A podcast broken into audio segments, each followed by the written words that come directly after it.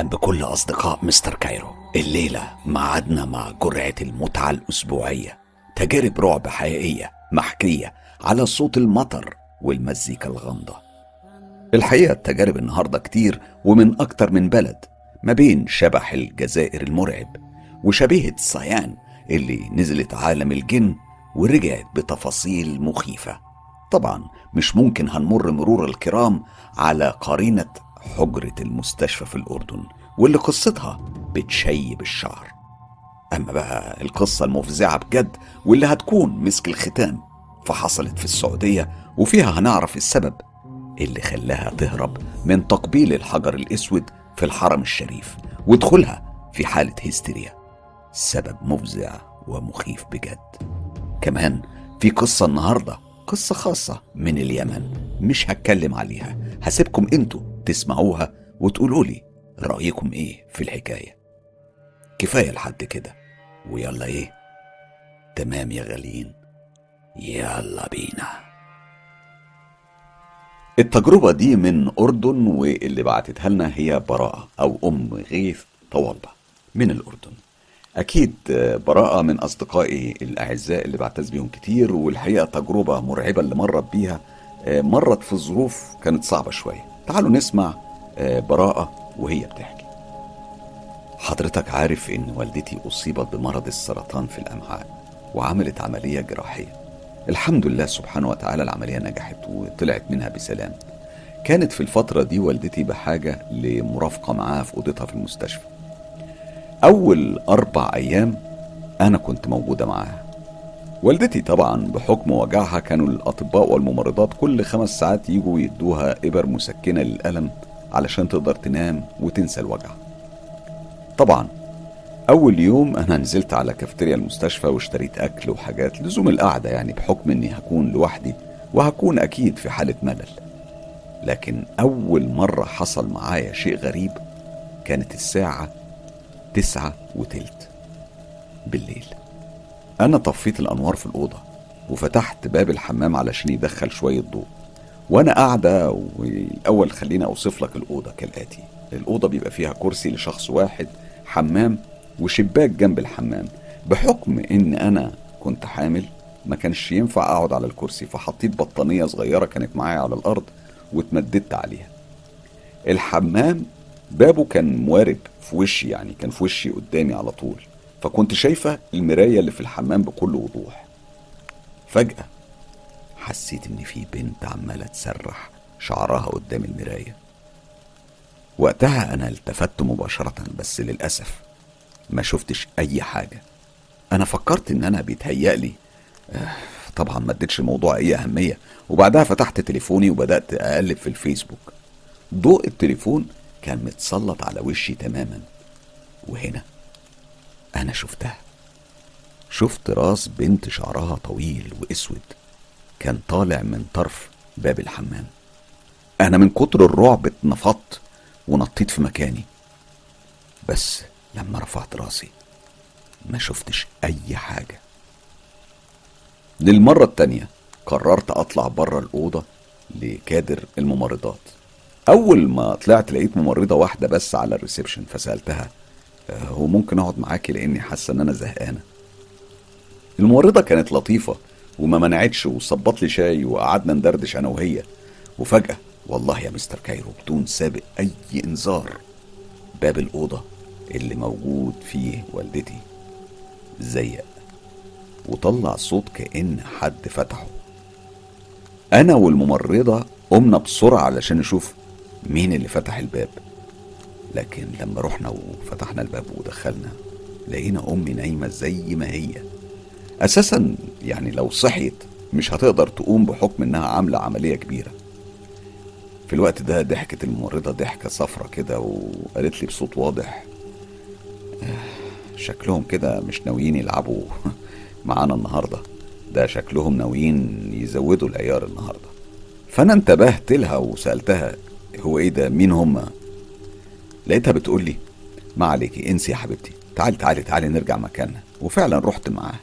ده كان أول يوم ليا في المستشفى.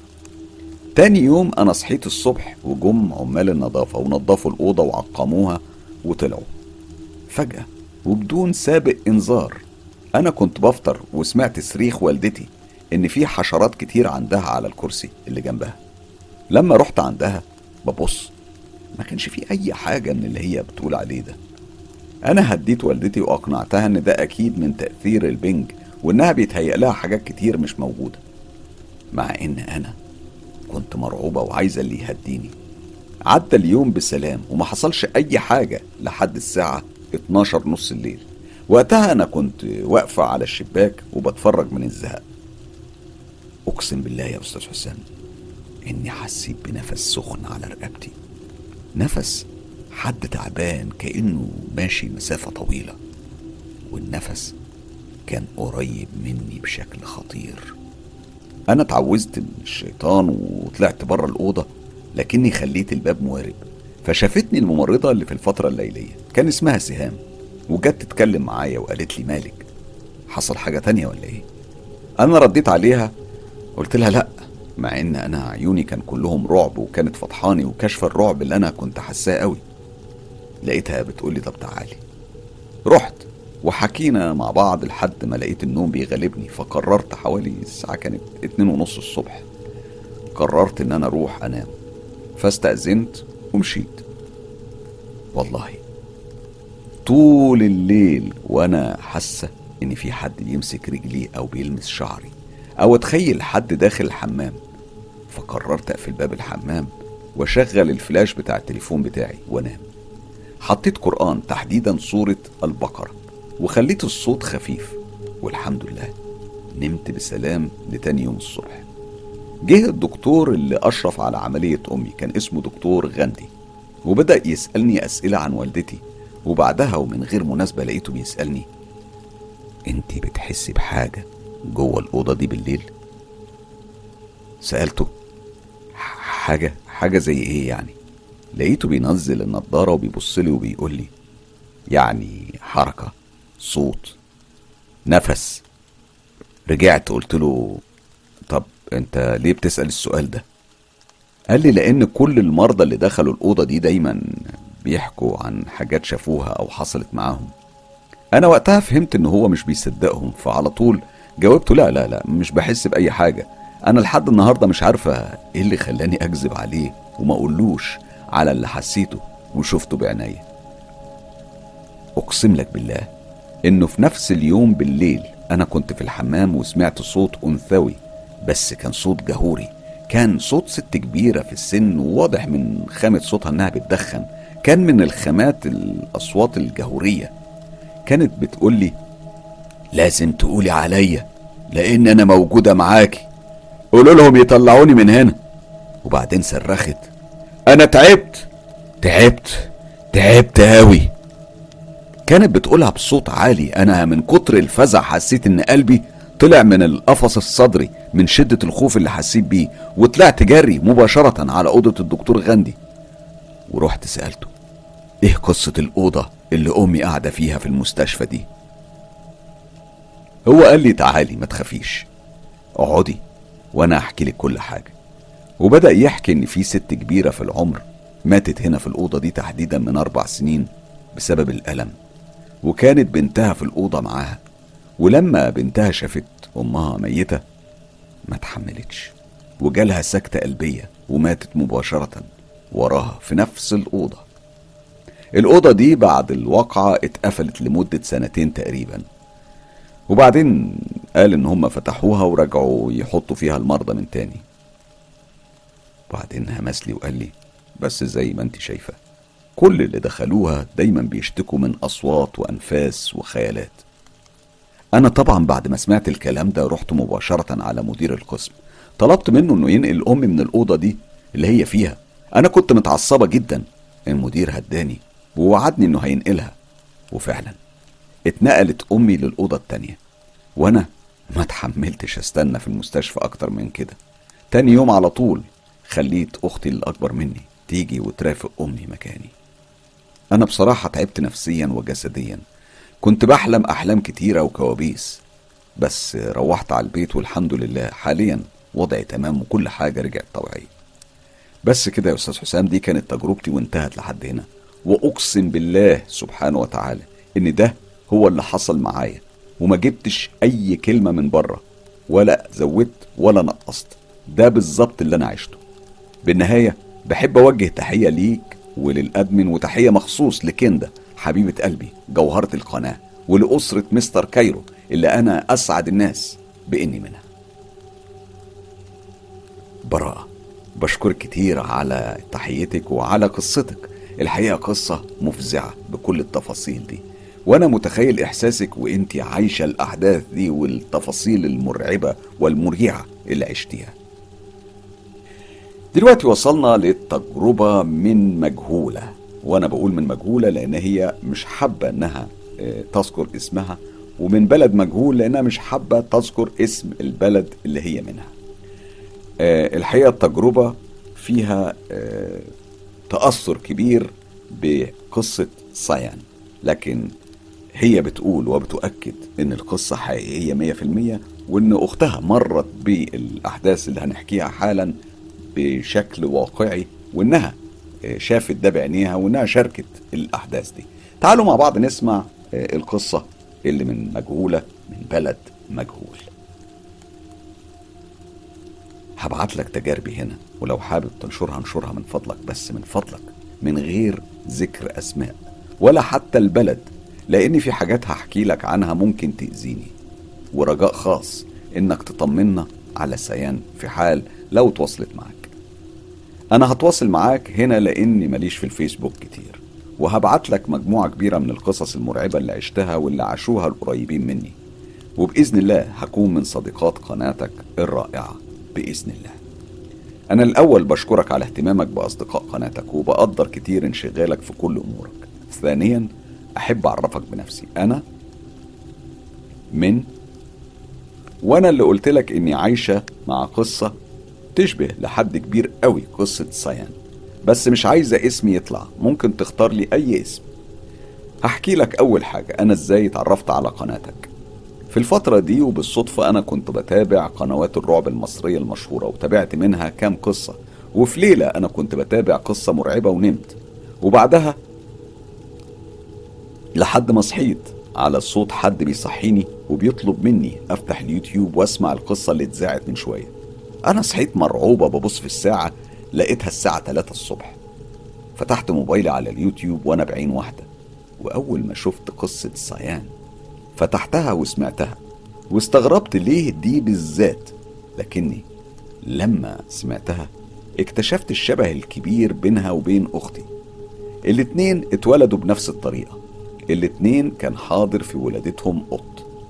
الاتنين لهم ختم بس أختي في مكان تاني مش في صباحها. هحكي لك إيه اللي حصل وقت ولادتها. أختي وقت ولادتها كانت ولادة صعبة جدا وكمان حمل ماما فيها كان صعب. وماما كانت دايما تحكي لنا إزاي عاشت في حملها وفي ولادتها إنها شافت الموت.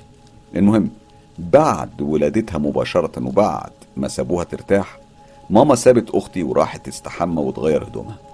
أنا نسيت أقول لك إن في الفترة دي كانت بيوتنا أقصد بيتنا يعني وأعمامي كلهم جنب بعض. كانوا واخدين مساحة كبيرة من المنطقة اللي ساكنين فيها. عيلتي من أكبر العائلات المعروفة في الدولة اللي إحنا فيها. وكانت بتحيط بالبيوت بتاعنا ثلاث مقابر. أكبرهم كانت قدامنا مباشرة. وما كانتش في الوقت ده متصورة ولا منورة. كانت أيامها الإضاءة قليلة جدا وشبه معدومة في الشوارع وبالطبع موقع زي ده أكيد فيه حوادث كتير مرعبة من الكيانات التانية. المهم نرجع تاني لأختي. آه، ماما وهي بتستحمى سمعت أختي وهي بتبكي. كانت بتبكي بطريقة غريبة متواصلة وللأسف ما كانش في حد ساعتها جنبها. المهم ماما حاولت بسرعة تخرج من الحمام وتلبس هدومها ولما دخلت الأوضة كانت الصدمة. شافت واحدة بترضعها ولما شافتها اللي بترضعها فجأة اختفت. هنا ماما أغمى عليها من الرعب. المهم بعد ما فاقت ما قدرتش تتكلم مع حد وسكتت. هي حاولت تفسر الموضوع بألف طريقة إن ممكن مثلا التعب كان بيخليها يتهيأ لها وحاجات زي كده. بعدها بكام يوم وماما كانت في الليل لوحدها وأختي كانت بتبكي. ماما كانت رايحة ترضعها وهي متعصبة من الطريقة اللي هي بتبكي بيها. شافت واحدة ست دخلت عليها من العدم. الست دي كانت بيضة بشكل غريب وكان شعرها طو طويل للأرض وقالت لماما خلي بالك منها دي مش بنتك لوحدك دي بنتي أنا كمان. واختفت من قدامها. ماما طبعا كانت هتتجنن من الكلام ده. المهم لما بابا جه قالت له على اللي حصل في المرة الأولى والتانية ولما سألها ليه ما اتكلمتش من المرة الأولى قالت له خفت إنك مش هتصدقني. علشان كده أنا سكت. خليني أقول لك إن بابا وإخواته عندهم كرامات كتير ربنا سبحانه وتعالى خصهم بيها والحاجة دي أصبحت وراثة فينا بس مش في الكل. المهم بابا فهم الموضوع وطلب من ماما ما تحكيش عنها حاجة لأي حد وإحنا كمان معرفناش الشيء ده إلا لما كبرنا. المهم أختي دي بالفعل كانت تصرفاتها تبان أكبر من عمرها بكتير حتى جسمها يعني مثلا وهي بنت 12 سنة كانت تبان وكأن عمرها 24 سنة. ده كلام على فكرة اللي كانوا يشوفوها وما يعرفوش عمرها من بره العيلة. هي كانت شديدة الجمال لدرجة كانت ملفتة. كانت دايما تتخطب بسبب جمالها بالرغم من صغري يعني من صغر سنها. المهم أنا وهي مرتبطين ببعض بشكل غريب. أنا صحيح أكبر منها لكن الغريبة بقى إن إحنا مولودين في نفس تاريخ الولادة بفرق السنين طبعا. نفس اليوم ونفس الشهر وكمان نفس الساعة. وكتير ما بيعرفوش يفرقوا ما بيننا في الشبه لدرجة إن كتير بيفكرونا توأم. الشبه الكبير ده حصل بينا وإحنا بنكبر وكل ما كبرنا بنصبح نسخ من بعض. واللي بيحصل معايا بيحصل معاها لدرجة إن حتى أحلامنا أصبحت واحدة. أنا وهي ممكن نتكلم بالتخاطر من بعيد ونحس ببعض. لو كانت في آخر الدنيا كمان. شيء غريب. وأكتر من كده أي حاجة بتحصل لها مهما كانت لازم تحصل فيا أنا كمان. في كل حاجة في الفرح والمرض وكل حاجة. حكت لها عن صيان والطريقة الغريبة اللي صحيت بيها وسمعت حكايتها. فبدأت هي كمان تتابع القصة. ولقيت دموعها بتنزل وقالت لي لأول مرة ده عالمي عالمي أنا. أنا ما كنتش أقدر أتكلم. وفعلا نزلت لعالمهم وشافت كل حاجة وإنهم معاها على طول وإنهم خيروها بين إنها تفضل في عالمنا أو تنتمي ليهم بالكامل وإن كمان ليها إخوات كتير وإنها في النهاية اختارت عالمنا. ومع ذلك هم طبعا معاها على طول في كل صغيرة وكبيرة في كل حاجة بتحصل لها في حياتها. بس هم رافضين يعطوني تفاصيل أتكلم عنها. يعني هم لسه ما ادوهاش الإذن إنها تتكلم. في مرة وأنا بتكلم معاها قلت لها طب ما توريني كده حاجة منهم يعني. لقيتها بتقول لي طب أنا هوريكي واحدة منهم. هوريكي إزاي لما بتحضر بتحضر إزاي. لقيت أختي هنا هي هي بس لون العينين اتغير. البؤبؤ تبعها أصبح طويل زي القطة مش زينا وصوتها اختلف شوية. المهم هي سلمت عليا ومشيت. أنا على فكرة مش بخاف من الكيانات دي لأني اتعودت عليها من صغري. دي حكايتي مع قصة صيان وأختي. عرفت دلوقتي ليه أنا كنت دايما بقولك من بداية إذاعتك لقصة صيان إن أنا مصدقة. أنا فعلا مصدقة كل كلمة هي بتقولها. التجربة المرعبة دي عاشتها صباح نصري أدمن جروب قناة مستر كايرو. والحقيقة صباح من الناس اللي بتعرف تحكي القصص بشكل لطيف جدا وده اللي دايما بيلفت نظري لكتاباتها وعشان كده دايما بسميها الأديبة. دايما صباح لما بتعيش تجربة وبتحكيها لنا بتحكيها لنا بتفاصيل بتشد كتير. أنا مش عايز أتكلم أكتر من كده. أنا هسيبكم تعيشوا لحظات مرعبة مع صباح في الجزائر. مساء الخير عليكم. القصة دي غريبة شوية وتأثيرها فيا كان صعب جدا. وقتها طبعا لأنها اترسخت في أرشيف ذكرياتي. الحكاية دي بدأت وأنا عمري حوالي 8 سنين. كان بيتنا القديم من عهد الجدود والاستعمار. كان بيت ضيق لدرجة إن الضيوف ما كانش لهم مكان يبيتوا عندنا إلا مثلا لو اتنين أو تلاتة بس منهم. الضيق ده كان عامل لنا مشكلة كبيرة. كل يوم أبويا وأمي كنت بسمعهم يتكلموا على إننا محتاجين نبني بيت جديد. لكن للأسف المصاريف ما كانتش بتكفي. فاضطر أبويا إنه يشتغل شغلتين علشان يوفر الفلوس دي. أنا دايما كنت ببقى قاعدة وسطيهم بسمع حواراتهم. ساعات ألاقيهم متفقين وساعات متخاصمين. برغم سني الصغيرة لكني كنت فاهمة المواضيع اللي بيتكلموا فيها وحاسة بيهم قوي. في يوم وتحديدا في فترة الليل يعني مش الليل قوي فترة المغربية. وكان عدى العصر بساعة أنا خرجت قدام البيت علشان ألعب ووقتها اتفاجئت بسلسلة ذهب مرمية قدام البيت. أنا على طول خدتها في إيدي وجريت لماما علشان تشوفها. لما ماما شافتها عينيها برقت وفتحتهم كويس وقالت لي إيه ده؟ دي دهب خالص وتقيلة. وبصت لي بصة أنا يعني ما تنبأتش بالخير ولقيتها بتقول لي منين جبتيها؟ أنا رديت عليها بعفوية ماما أنا لقيتها قدام البيت. هي سكتت وما قالتش حاجة. أخدتها وحطتها في الدولاب. لكن في اليوم التاني وفي نفس الوقت تقريبا أنا لقيت سلسلة تانية. لما وديتها لماما دب فيها الشك وصرخت في وشي وقالت لي مستحيل انت أكيد سرقتيهم. أنا رديت عليها وأنا ببكي. أقسم لك يا ماما أنا لقيتها قدام البيت. وبرضه اللي فاكراه في الوقت ده إنها ضربتني ضربتني جامد علشان أعترف. لكن من غير فايدة أنا كلامي ما اتغيرش لأني أنا ما سرقتهمش أنا فعلا لقيتهم. ما استنتش أمي كتير هي لبست هدومها وراحت خبطت على كل الجيران بتسألهم لو في حد منهم ضاعت منه سلسلة. مع العلم إن الجيران في الوقت ده كانوا قليلين جدا يعني كل البيوت كانت قديمة من وقت الاستعمار. لما أمي فشلت إنها تلاقي مالك السلسلة روحت البيت وحكت لبابا على كل حاجة. أبويا قال لها خلاص خليهم عندك وأنا هروح أسأل إمام الجامع وأرجع. لما والدي راح سأل الإمام الإمام قال له بص لو ما ظهرش أي مالك ليهم اتصرف فيهم أنت. سنة كاملة مرت ومفيش أي خبر على مالك السلاسل الذهب.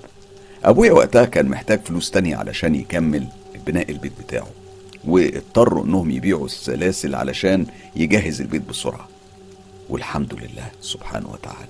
خلصنا البنى واتنقلنا وإحنا في قمة السعادة. البيت كان فارغ تقريبا من الأثاث. كنا لما بنتكلم الصوت كان بيعمل صدى في البيت كله. أنا حقيقي كانت فرحتي ما أقدرش أوصفها.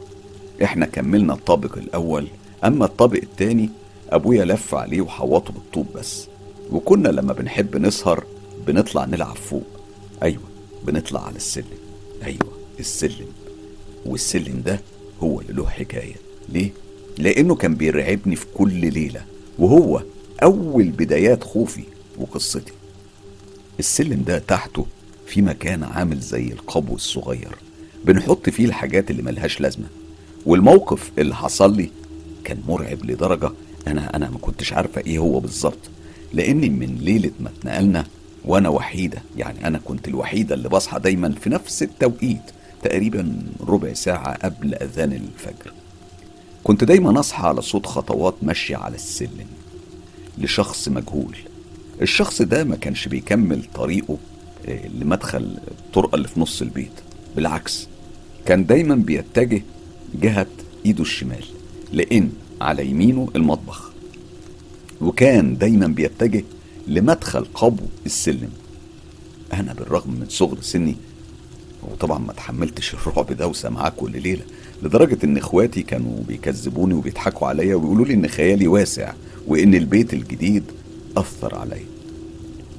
وبالرغم من قلبي وإن هو قلب صغير وشجاعتي طفولية لكني قررت ولوحدي ومع أول بصيص نور في الصبح قررت إني أقوم وأشوف وأستكشف مين ده. القرار كان صعب لكني تجرأت ونفذته. لما كنت بسمع صوت خطواته على السلم. أقسم لك بالله يا أستاذ حسام دي كانت خطوات كائن ضخم أو طويل لأنه ما كانش بينزل السلم خطوة خطوة بالعكس كان بينزله ويتجاوز سلمة أو سلمتين. لكن كل ده كان بيتم بشكل بطيء يعني هو ما كانش بيسرع مثلا في الخطوات لأ كان بينزل بهدوء تام كأنه مطمن إن مفيش حد هيسمعه أما المرعب كان إنه ما بيدخلش البيت أو الأوض. هو بيروح مكان واحد بس دايما بيتجه لمدخل قبو السلم. أكيد القبو ده كان مدخل أو باب البيت بتاعه. الموضوع ده كان عامل زي مسلسل رعب بالنسبة لي وبيتكرر كل ليلة. المهم لما أنا اتأكدت من دخوله القابو وما كانش فيه أي حركة أو صوت قلت في نفسي لازم استنى شوية لحد ما الدنيا تنور وقبل ما يصحى حد من العيلة ويبوظ لي كل حاجة. وعلى الأقل هفهم سر الكائن ده إيه؟ وكانت الصدمة اللي وقفت قلبي الصغير. أنا أنا لقيت جزمة أبويا داخل المدخل بتاع القبو. على طول أنا اتقدمت من غير تفكير وبكل مشاعر الخوف والحيرة وخصوصا شريط الرعب الليلي المتكرر اللي مر عليا وقتها. أنا استنتجت وفهمت إن الكائن ده كان بيلف في البيت من غير ما نحس وإحنا نايمين والدليل إنه بيلبس جزمة الوارد وبيطلع بيها فوق ولما بيقرب وقت الفجر بينزل عشان يروح وبيخلي الجزمة قدام مدخل القبر. فهمت كمان سبب انزعاج والدي كل صباح لأنه دايما كان بيفتش على جزمته. هو فكرنا إن إحنا اللي بنغير مكانها. وقتها أنا اتعجبت جدا واستحال عليا فهم اللي بيحصل. أنا كنت في أشد حالات الخوف والارتباك. أنا فاكرة إن أنا اتقدمت ولبست فردة الجزمة الشمال وبصعوبة حبيت ألحق الفردة اليمين لكني ما قدرتش وده بيأكد مدى خطوته الكبيرة. فكان لازما عليا إن أنا أتقدم أكتر لجوة علشان أجيب فردة الجزمة اللي كانت مايلة بزاوية ناحية المدخل. طول الخطوة خلت خيالي يرسم لي ضخامة الشخص ده. لكن السؤال هنا هيطرح نفسه. لو كان الكائن ده ضخم الجثة زي يعني بالشكل أنا بحكيه ده طب إزاي مقاس أبويا على قد رجليه؟ تقدروا تقولوا إن فضولي انتهى بنسبة قليلة بس لإني معرفتش هو مين والأهم إني ما سمعتش خطواته من تاني على السلم لحد النهاردة. ممكن لأني كشفت سره وهو ما حبش. ويمكن خاصة إن أنا لما كنت جوه القبو حسيت إن هو شايفني. لكن أنا ما حبيتش أتمعن كويس في ضلمة القبو. أنا أخدت الجزمة واتلفت ورايا على طول والكلام ما انتهاش على كده. مروا حوالي أربع سنين على الحادثة دي. كان وقتها الصيف وكان الحر شديد جدا وكنت دايما بالليل بحب إن أنا أشتغل يعني أغسل وأنظف المطبخ علشان الصبح لما بعد ما أقوم من النوم العبه بس زي التكتيك والتخطيط الطفولي اللي دايما بيخسر. المهم ككل ليلة وزي العادة أنا بصب مية كتير وأبقى قاعد عاملة زي ما أكون بلعب بسمكه في, في بالمية يعني في كل حتة. ولما تعبت من اللعب بالمية قلت كده خلاص همشي دلوقتي كالعادة عشان أروح في الطرقة اللي بتودي للجراج اللي مركونة فيه عربية والدي. وأنا مشغولة بتمرير المية سمعت صوت مشي في الجراج والغريبه إن أهلي كلهم كانوا نايمين. يبقى مين اللي بيمشي بعد نص الليل؟ أنا وقفت علشان أتأكد من اللي سمعته لكن الجراج كان ضلمة ويعني كان نور مقفول قدامه. هو كان بعيد عني. وكمان الشاحنة أو العربية كانت حجبت عني الرؤية. أنا انتبهت لما كان الشخص ده بيمشي والمفروض يعني إن أي شخص طبيعي إنه يمشي على الأقل أربع خطوات من الحيطة الأولى للحيطة المقابلة له لكن هو مشى الأربع خطوات دول في خطوتين ولما وصل قدام الحيطة التانية وقف واتعدل في وقفته. كان واقف قصادي مباشرة وش لوش. المسافة اللي كانت بينا كانت حوالي 8 أمتار. ثواني وإحنا قاعدين بنبص لبعض في صمت رهيب. هو طبعا شايفني عادي لأن نور الطرقة منور كل الجهة بتاعتي. أما أنا ما شفتش حاجة إلا رجليه اللي كل واحدة كانت في جهة. باين عليه ضخم وده كان واضح لأن نور الشارع داخل من تحت الباب الحديدي للجراج وده كان سبب كافي إني أشوف وضعية رجليه على الأرض. والمسافة المرعبة اللي بتفصل ما بين الرجلين الاتنين. أنا كنت مركزة على حجمه وماسكة المكنسة بقوة كأني يعني بستعين بيها علشان تديني القوة. وبكل خوف أنا اتكلمت معاه وأنا ببلع ريقي وقلت له مين؟ مين أنت؟ مين هنا؟ لكنه ما ردش عليا كان موجه جسمه ونظره ليا وبس. كان عامل زي الصنم لا حركة ولا صوت. كأني بشوف في نظراته حتى وسط الضلمة. الصراحة مفيش لا عين حمرة ولا صفرة كله سواد في سواد وسط الضلمة. حوارنا ده دام ثواني. كان كفيل إني أعرف إنه شرير. وفجأة قلت في نفسي ممكن يكون حرام يستخبى هنا. وساعتها رن جرس إنذار في راسي. أنا ما استنيتش لحظة وجريت جري على أختي الكبيرة وصحتها وقلت لها قومي بسرعة في حرامي في الجراج. هي خافت وراحت صحت أبويا اللي شال معاه عصاية خشب كبيرة واتجه للجراج وأنا معاه ومعانا أختي. كنا متشبكين في بعض أنا وأختي وماشيين وراه زي القطط. ودخل أبويا وشغل النور وفتش كل ركن من أركان الجراج حتى الشاحنة بتاعته فتشها واتأكد كمان من قفل الباب. لكنه ما لقاش حاجة. وقتها أبويا وأختي انزعجوا جدا مني وقالوا لي بطلي بقى شغل الليل ده. أما أنا في صميم قلبي قلت لهم أنا هبطل من غير ما تقولوا لي. بصوا الرعب ما يتوقفش هنا وخلاص الرعب لسه مستمر معايا. أنا دايما دايما بسمع أصوات في الجراج خصوصا لما أكون في الحمام بالليل. والسبب إن فيه جدار واحد بيفصل بين الجراج والحمام. الشخص ده أنا شبهته بالميكانيكي. لأني بسمع فتح وقفل باب الشاحنة دايما وبقوة وبسمع المفاتيح والمفكات وكل حاجة زي ما يكون بيحاول يشيل العجل بتاع الشاحنة. أنا تخيلته هو طالع ونازل وبيحوم وبيلف جوه الجراج. الأصوات بس رعبتني ولما بتخيل بترعب أكتر وأنا متأكدة إن هو نفس الكائن الضخم اللي بيمشي جوه البيت. أما بقى اللي قهرني وزعلني قوي هو ان أبويا المسكين لما حاول يخرج عربيته ما قدرش لأنه كان لقاها عطلانة. وفضل يوم كامل وهو بيحاول يعرف مالها علشان يصلحها. واضح إن الكائن ده كان بيخربها بالليل وأبويا بيصلحها بالنهار. ودايما والدي كان يشتكي ودايما بيكون مزعوج بسبب الموضوع ده. جارنا قال له أنصحك براقي للبيت كله لكن الوالد سكت وما عملش حاجة خالص.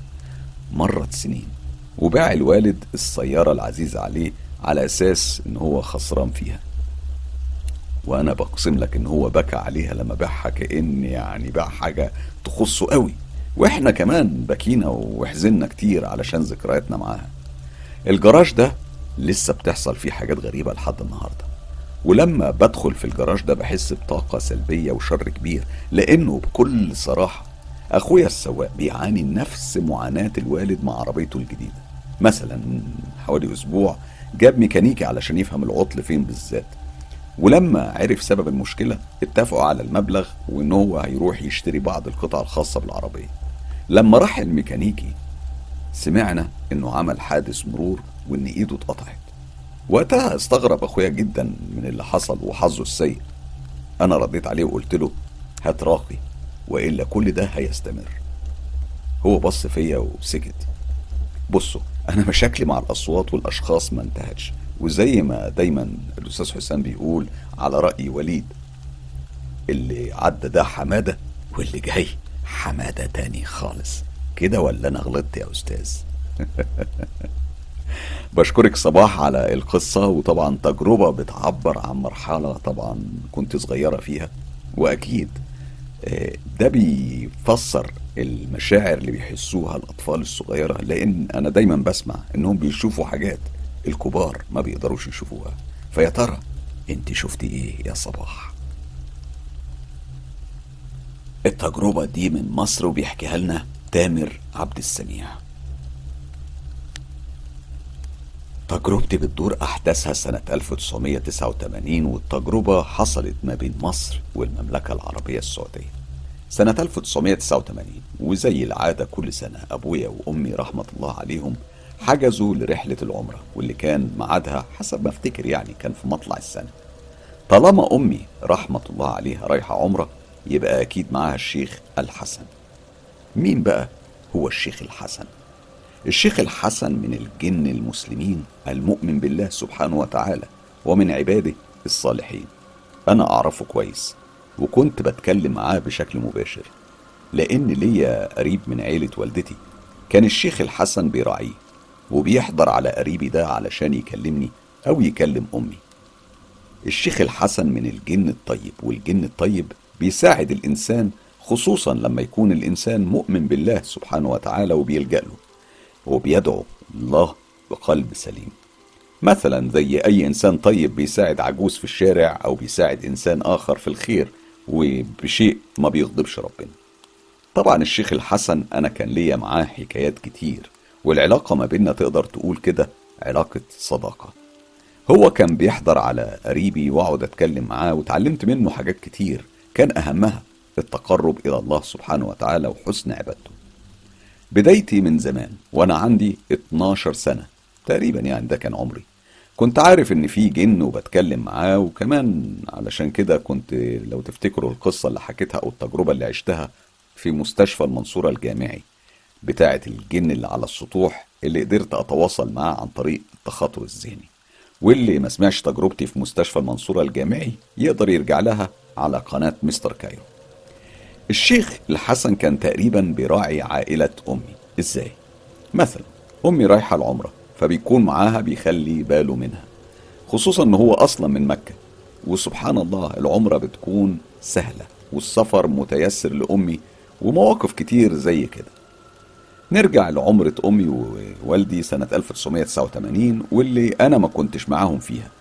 اللي هحكيه ده من شهادة أمي وأبويا والشيخ الحسن.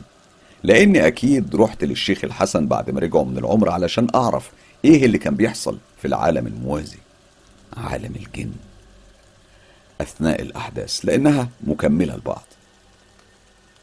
هم راحوا على المدينة الأول قعدوا فيها أربع ليالي وبعدين أحرموا وتوجهوا لمكة.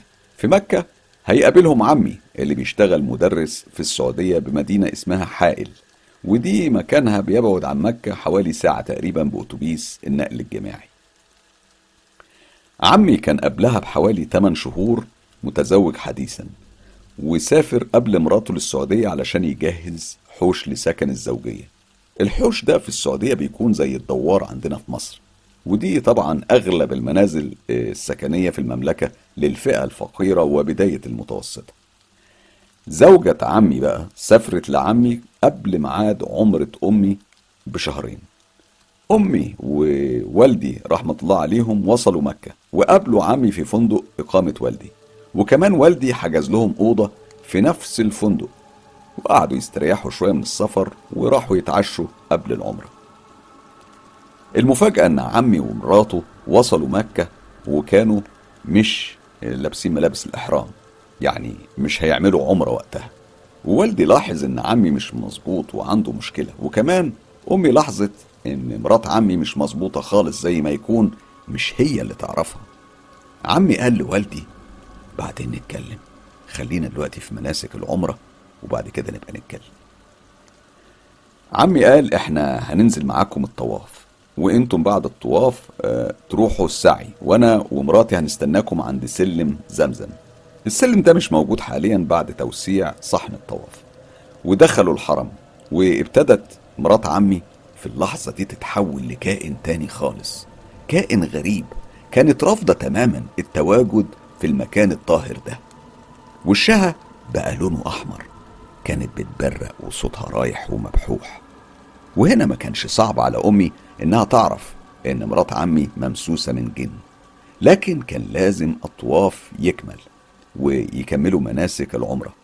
ولك أن تتخيل أمي بتجر هويدة وبتسحبها طوال وقت الطواف وهي جواها جن مسسها حاجة مخيفة طبعا لأن أمي بتجر وبتسحب أصلا جن مش إنسان.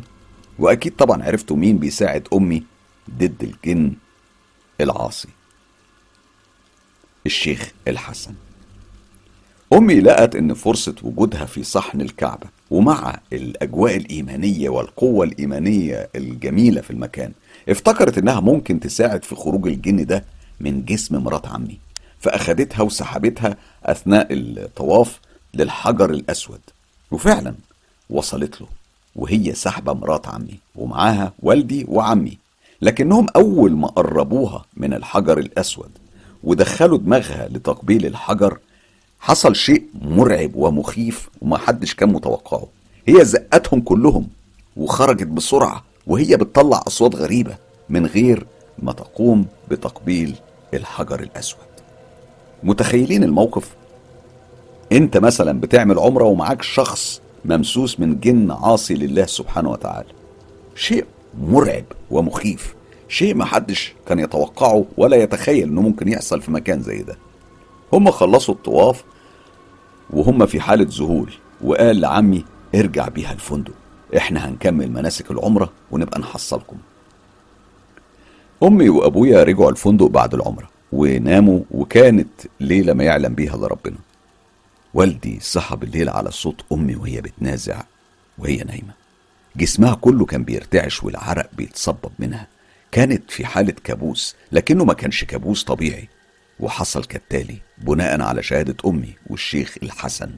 اللي حصل إن الجن اللي كان ماسس مرات عمي وهو راجل كان عاوز يأذي أمي علشان حاولت تساعد في خروجه من جسمها وقت الطواف. وكمان وقت ما حاولت تخلي مرات عمي تبوس الحجر الأسود. اللي شافته أمي في المنام إن باب الأوضة اتفتح ودخل راجل غريب.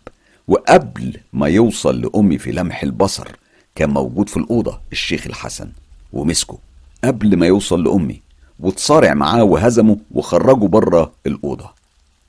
ودي فيها عظة هبقى أتكلم عنها بعدين. تاني يوم والدي جاب عمي وقال له اقعد احكي لي إيه اللي بيحصل ده. عمي قال له أنا رحت أجيبها من المطار من شهرين لقيتها زي ما أنتم شايفين ومن ساعة ما هي وصلت في ما بينا حاجة كده بتمنعني من إني أقرب لها. بتخليني ما بعرفش ألمسها وكمان منعاني إني أعاشرها. دي متغيرة جدا. وساعات ألاقيها بتتكلم بلكنة سعودي وبكلمات صعبة كمان. كمان لما طلعت من المطار هي ما عرفتنيش أصلا وعدت من جنبي من غير ما تعرفني. أنا اضطريت أجري وراها ووقفتها وقلت لها أنت مش عارفاني. قلت لها أنا جوزك. كانت كأنها أول مرة تشوفني. طبعا اللي بيقولوا عمي ده معناه إنه جن عاشق وعشق مراته. خلصت العمرة وأبي وأمي رجعوا مصر وسابوا عمي يواجه مصيره. اللي حصل إن عمي رجع بيته في حائل وكان معاه مراته والجن العاشق. طيب عمي عمل إيه؟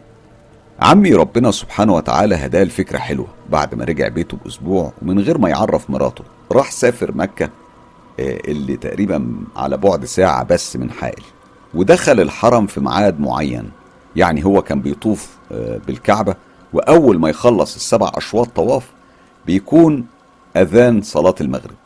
ساعتها عمي بيكون عند باب الكعبة وكان بيقعد للصلاة في مكان ما وراء إمام الحرم. انتهت صلاة المغرب وأول ما الإمام قام علشان يرجع مكتبه قام عمي وراه وقال له يا شيخنا يا شيخنا أنا أنا واقع في مشكلة كبيرة وواقع في عرضك والنبي ساعدني.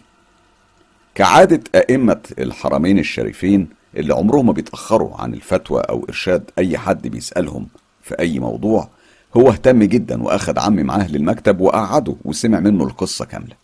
وقتها إمام الحرم سأله أنت ساكن فين؟ قال له في حائل. هنا قال له على اسم مسجد في حائل وقال له هتروح للإمام. وقال له على اسمه وبلغه إنك من طرف الشيخ إمام الحرم وهو هيساعدك. رجع عمي في نفس اليوم لحائل وتاني يوم راح للمسجد اللي هو حكاله عليه. وقابل الإمام وحكاله القصة. تاني الإمام حدد معاه ميعاد عشان يجي هو بنفسه يزورهم في الحوش. وقال له بلغ مراتك إن في ضيف صديق ليا جاي لي في اليوم ده وما يقولهاش إن ده شيخ راقي. اللي حصل إن الشيخ الراقي راح للحوش وبدأ الكلام مع مرات عمي. وطبعا كان الكلام ده في حضور جوزها وبدأ يرقيها ويقرأ قرآن. وحضر عليها في اللحظة دي الجن العاشق. المشكلة هنا إن الجن العاشق كان حافظ للقرآن والشيخ الراقي كل ما يبدأ في قراية آية كان بيكملها له الجن العاشق. وحصل الحوار ده ما بينهم. الشيخ الراقي قال له اطلع منها وسيبها. الجن العاشق رد عليه مش طالع ومش هسيبها وما تتعبش نفسك علشان أنا مسلم وحافظ القرآن. الشيخ الراقي. انت منين وعرفتها إزاي؟ الجن العاشق.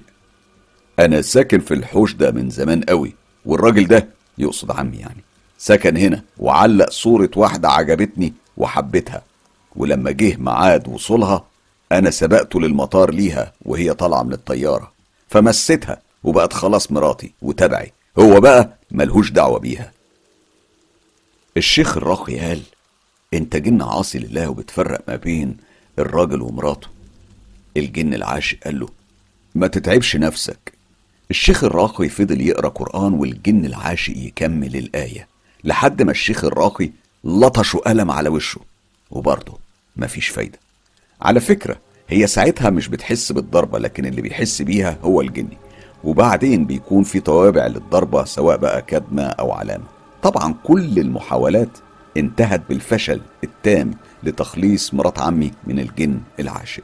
فكانت نصيحة الشيخ الراقي لعمي إنه يرجع مراته مصر ويبعدها عن الحوش والسعودية كلها لأنه واضح إن الجن العاشق العاصي مرتبته كانت عالية وكمان حافظ للقرآن وعلشان كده كان صعب حرقه. عمي قبل ما يرجع بيها مصر سأل زميل عمل كان مدرس سوري وكان قعد في الحوش ده قبل كده. ومراته برضه رجعت سوريا. فعمي حكاله المفاجأة إن المدرس السوري قال له هو عمل في مراتك زي ما عمل في مراتي؟ عمي طبعا زعل منه لأنه استلم منه الحوش وهو ما حذرهوش من الموضوع ده. يعني الجن العاشق العاصي بيستنى الحريم تيجي الحوش وبعدين يتحرش بيهم. عمي رجع بيها وللأسف آه لما رجع مصر لجأ لدجال ساحر. أنا مش هحكي عن الموضوع ده تم إزاي؟ لأنه كله شرك بالله سبحانه وتعالى والعياذ بالله. والحمد لله أنا ما حضرتش الكلام ده ولا أمي ولا أبويا. وأكيد الشيخ الحسن مش هيخلينا أصلا نحضر حاجة زي كده. الساحر قال لهم فيه عمل معمول لها وطلع العمل بمساعدة جن مشرك بالله. طبعا بعد كده الموضوع أصبح هادي لكن هل خلص على كده الكلام؟ لا لسه ما خلصش. مرات عمي طلبت الطلاق أنا سمعت منها شخصيا ليه هي طالبة الطلاق. بصراحة أكتر حاجة قالتها وأنا انتبهت لها قالت صعب أكمل جواز معاه بعد ما مريت بالتجربة دي في وجوده. كلامها أقنعني بالرغم إني في وقتها يعني ما كانش ليا رأي وقلت لنفسي عندها حق. وفعلا تم الطلاق والنهاردة ما أعرفش عنها حاجة خالص. أنا رأيي الشخصي إن طليقة عمي أي جن عاشق مش هيسيبها في حالها. هي طبعا لو أمنت بالله ولجأت لربنا سبحانه وتعالى بقلب مؤمن ربنا هينجيها. أما بقى لو عجبتها العلاقة واستسلمت لجن عاشق يبقى نطلب لها الرحمة. مواعظ من التجربة دي. حابب أقول إن الجن بحسب خبرتي أنواع منهم الطيب ومنهم الشرير منهم اللي بيؤمن بربنا سبحانه وتعالى وبيعبده. في منهم المسلم والمسيحي واليهودي ومنهم المشرك بالله وبيعبد إبليس والشياطين. الجن كمان منهم العاصي يعني ممكن يكون مسلم مش بيصلي أو بيزني. نفس اللي قلته من مواصفات الجن موجودة عند الإنس. عندنا يعني مع اختلاف الأشكال. بس أنا بقى من تجاربي الشخصية أحب أقول إن الجن الطيبين منهم بيكون شكلهم جميل أما الأشرار بيكون شكلهم قبيح. وعلى فكرة ده نفس شكل أرواحنا. لو الروح طيبة هتكون شكلها طيب. أما لو قبيحة الشكل هيكون شكلها قبيح. الإيمان بالله سبحانه وتعالى والتقرب ليه وحسن عبادته بتحمي الإنسان من شرور الجن العاصي والمشرك وبتحميه حتى من الشيطان نفسه. مثال على كده إن الشيخ الحسن هزم الجن العاصي اللي هو أكبر منه وأقوى منه لكن قوة إيمان الشيخ الحسن أقوى بكتير من الجن العاصي برغم حفظه القرآن والشيخ الحسن تغلب عليه بسهولة. على فكرة الشيخ الحسن صور لي اللي حصل. وأنت طبعا يا حسام أكيد فاهم موضوع التصوير ده بيتم إزاي بحيث إنك بتشوف الحدث كأنه فيديو في دماغك. بشكر تامر على التجربة المرعبة وأكيد يعني قد نتفق وقد نختلف في المعلومات اللي وردت في القصة لكن في النهاية المعلومة اللي أكيد كلنا هنتفق عليها إن النجاة هتكون فقط عن طريق ربنا سبحانه وتعالى. بشكرك كتير تامر. التجربة دي أنا مسميها التجربة الخاصة لأنها من نوع القصص اللي بتتشابه مع الأساطير لكنها قصة وقصة حقيقية وحصلت بالفعل في اليمن وبعتتها لنا أم النور. تعالوا نسمعها مع بعض. مرحبا مستر كايرو. أنا من محبي قصص الرعب وبتابعك وبحب كل قصصك. حابة أشاركك قصة؟ هي ما حصلتش معايا بس هي حصلت مع شخص في قريتنا في اليمن وعلى لسان أمي بحكيها. الشخص ده لسه عايش لحد النهاردة. هو كان عنده قطعة أرض زرعها ذرة وفي يوم من الأيام الذرة ده نضجت وهو شاف دابة يعني أنثى حمار بتاكل من الذرة. فالغضب دب فيه. أخذ السلاح وقتلها. بعدها بشوية اتفاجئ بوجود جمهرة من الناس. ناس كتير كانت جنبه وكل واحد بيتهمه تهمة. واحد بيقول له أنت قتلت بنتي. وشخص تاني بيقول له أنت قتلت مراتي. وشخص تالت بيقول له أنت قتلت أختي. وغيره بيقول له أنت قتلت أمي. وبعدها طلبوا منه إنه يحضر للمحكمة. وادوله اختيارين عايز محكمتنا ولا محكمتكم؟ هو قال لهم لا محكمتكم. وراح معاهم. الشخص ده بيقول إن هو دخل عالم الجن. وأول ما دخل العالم ده لقى مفاجأة. شاف واحدة بنت كانت من نفس القرية اللي هو عايش فيها اللي هي قريتنا. وكان عارف إن البنت دي ماتت في حادثة. البنت دي قربت منه وقالت له خلي بالك إياك تاكل من أكلهم لأنهم هياخدوك زي ما اخدوني وشبهوا لاهلي إني مت. ومع إني ما متش هم اخدوني لعالمهم. خلي بالك. وقتها هو راح للقاضي في المحكمة وقال له يعني هي اتشكلت واتشبهت بحيوان وأكلت من محصولي الزراعي. أنا كنت هعرف منين بقى إنها من الجن أو من غيره؟ أنا فكرتها من الحيوانات اللي بتيجي تهجم على أرضي. طبعا بسبب حكمته وتفسيره المقنع حكموا عليه بالبراءة وخرجوه. ومش بس كده ده هو كمان حكم عليهم إنهم يرجعوه لمكانه. هو بعد التجربة دي وعد نفسه إنه مش هيتسبب ابدا في قتل أي حيوان وبقى يحكي لكل اللي بيقابله الحكاية دي. كتير من الناس ما بيصدقوهوش وسموه مجذوب القرية لكن في ناس بتصدقه وبيقولوا إنها حصلت لناس كتير قبل كده في اليمن. القصة دي قصة واقعية وحصلت في قرية في اليمن. بشكر أم النور على القصة والقصة على قد ما فيها يعني تفاصيل قد تكون أكبر من خيالنا إحنا كبشر. لكن فعلا زي ما دايما بقول العالم فيه حاجات إحنا مش مدركين إنها موجودة. وأيا كان القصة فيها عظة وفيها يعني فكرة فكرة رائعة. بشكر أم النور كتير على التجربة المرعبة. مجموعة تجارب حقيقية بتمنى لأصحابها الخير والسلامة. اللي أكيد مش هيلاقوها إلا عنده وحده سبحانه وتعالى. دلوقتي وقبل ما نختم سهرة الليلة حابب أفكركم بحكايات رعب شارع 101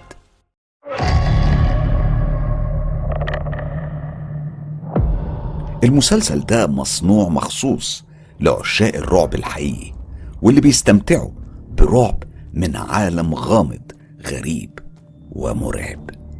ابتداء من الجمعة 27 أغسطس هبدأ إذاعة أحداث القصة المرعبة على خمس أجزاء. كل جزء مدته هتكون حوالي ساعة ونص. أما الإذاعة هتكون كل جمعة وتلات الساعة عشرة ونص مساء.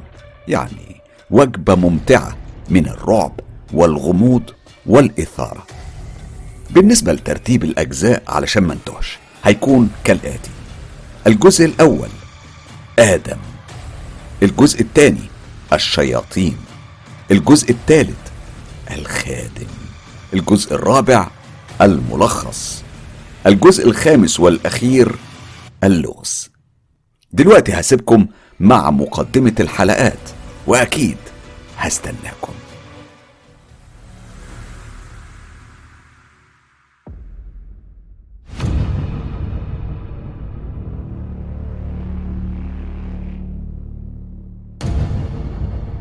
حكايات شارع 101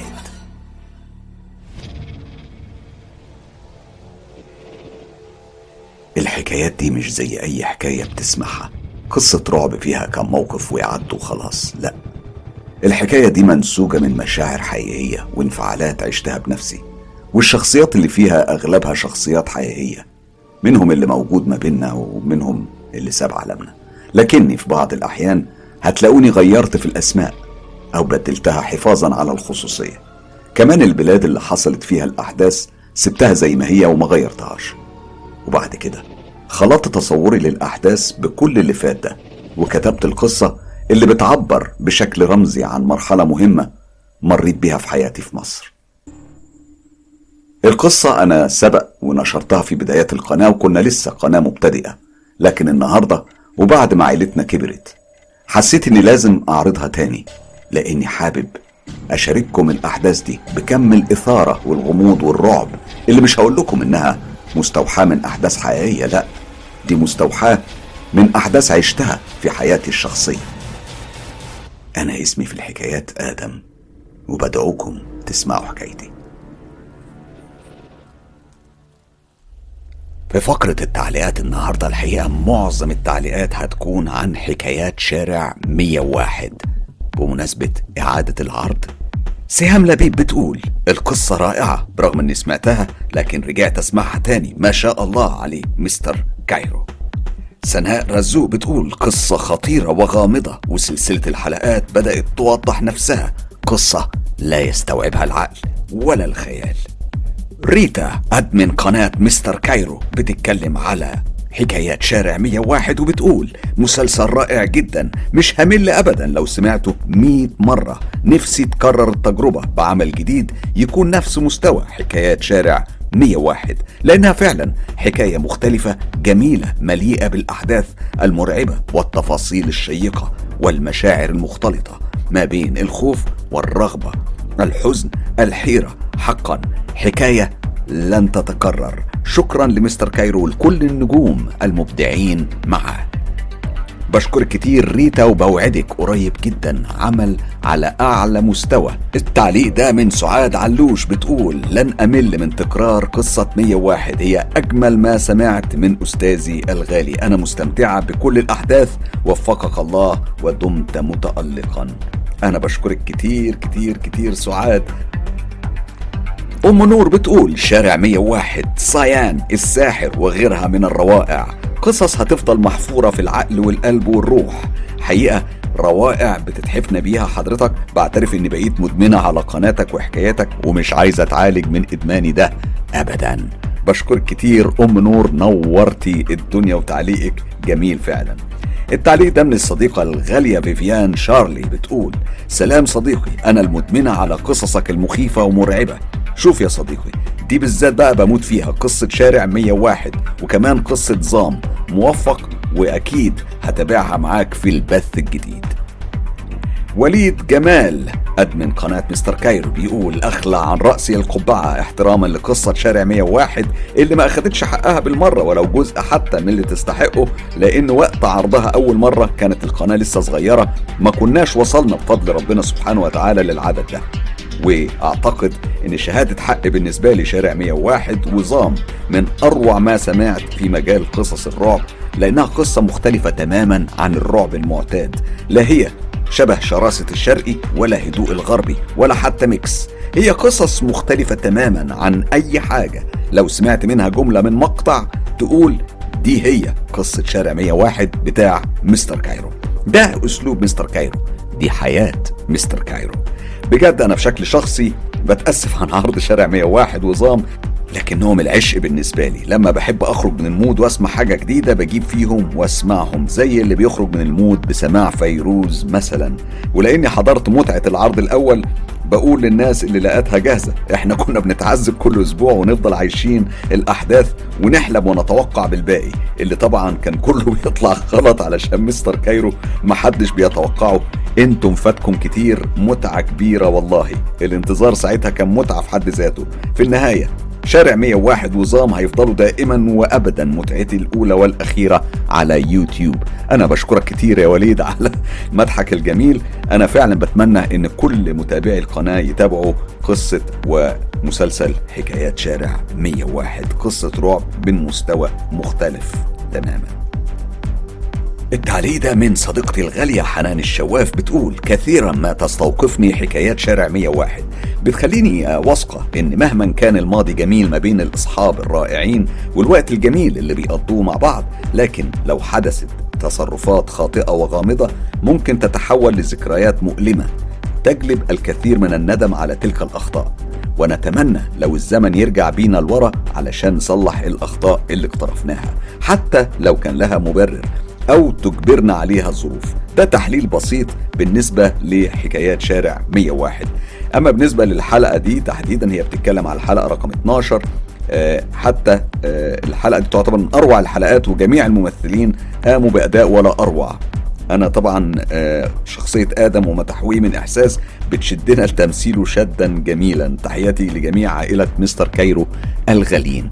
بشكرك كتير حنان صديقتي الغالية وسعيد إن المسلسل نال إعجابك. على فكرة هو مش بس مسلسل هو بيعبر عن مرحلة أنا عشتها بالفعل في حياتي والأحداث اللي اتحكت في المسلسل أنا عاصرت معظمها بشكل حقيقي 100% طبعا أنا غيرت كتير في الأحداث وحطيت بعض من الخيال بتاعي لمسات موجودة في الأحداث لكن في النهاية يبقى المسلسل بيعبر عن قصة حقيقية حصلت بشكل واقعي جدا. بشكرك كتير حنان الشواف التعليق ده من إيمان حسن بتقول مسلسل حكايات شارع 101 من أمتع وأجمل المسلسلات اللي لا يمكن تمل منه أبدا. كل مرة بسمعه فيها كأنه أول مرة. تحية حب وتقدير لكل أبطال العمل الجميل ده وتمنياتي باستمرار النوعية دي من المسلسلات المشوقة وأبطال بنستمتع بوجودهم. مع تمنياتي بالتوفيق الدائم بشكرك كتير إيمان حسن أدمن قناة مستر كايرو والصديقة العزيزة والغالية. التعليق ده من لما زد اف بتقول كنت حبيبتي كل فيديو جديد بينزل بسأل عليكي وعلى صحتك وعلى أخوكي. آه، ربنا ينظر لحالكم ويشفي أخوكي يا روح قلبي يا أختي. التعليق ده طبعا لكندا وأتمنى تكون سمعانا. بشكر لما كتير على مشاعرها الجميلة. آه، طبعا أنا بطمنكم على كندا. إحنا لسه في انتظار تطور الحالة الصحية لأخوها وإن شاء الله يا رب إن شاء الله نسمع أخبار كويسة قريب جدا. لو عندكم تجارب حقيقية وحصلت بالفعل ليكم أو لحد من أصحابكم وحابين تشاركوا بيها أصدقاء مستر كايرو ابعتوا التجارب على الصفحة الرسمية للإعلامي حسام مصباح على موقع التواصل الاجتماعي فيسبوك أو على موقع الصراحة أو تطبيق تليجرام كل الروابط موجودة في خانة الوصف. للحصول على كل الحصريات انضموا لجروب تجربة رعب مستر كايرو. وصفحة هستيريا قصص رعب على فيسبوك. أما لو حابب تدعم تجربة مستر كايرو ادعموا بالاشتراك في القناة والإعجاب بالكليب لو عجبكم. وطبعا share الكليب في كل مكان. واتساب ماسنجر انستجرام وأخيرا يوتيوب. خلي الدنيا كلها تعيش تجربة مستر كايرو.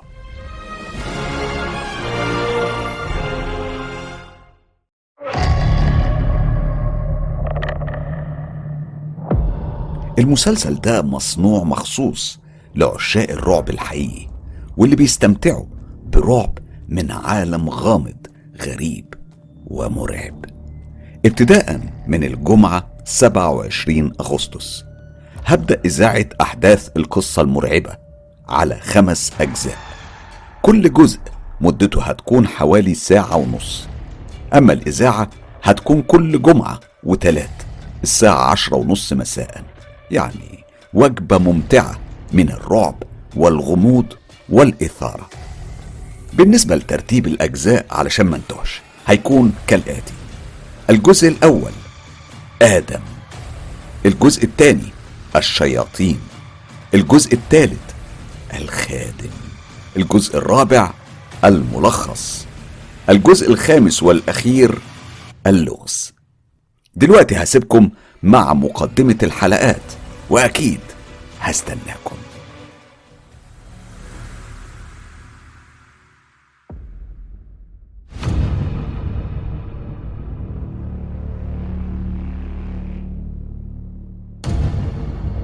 حكايات شارع 101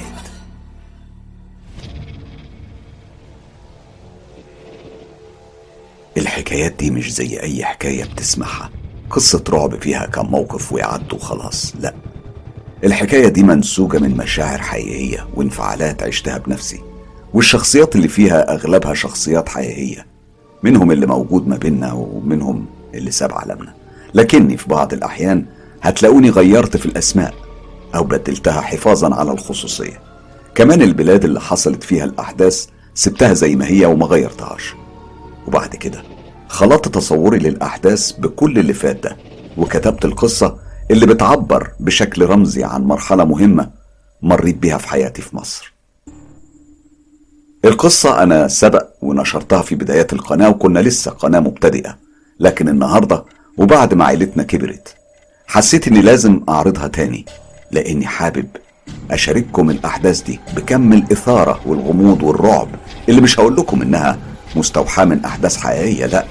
دي مستوحاة من أحداث عشتها في حياتي الشخصية. أنا اسمي في الحكايات آدم وبدعوكم تسمعوا حكايتي.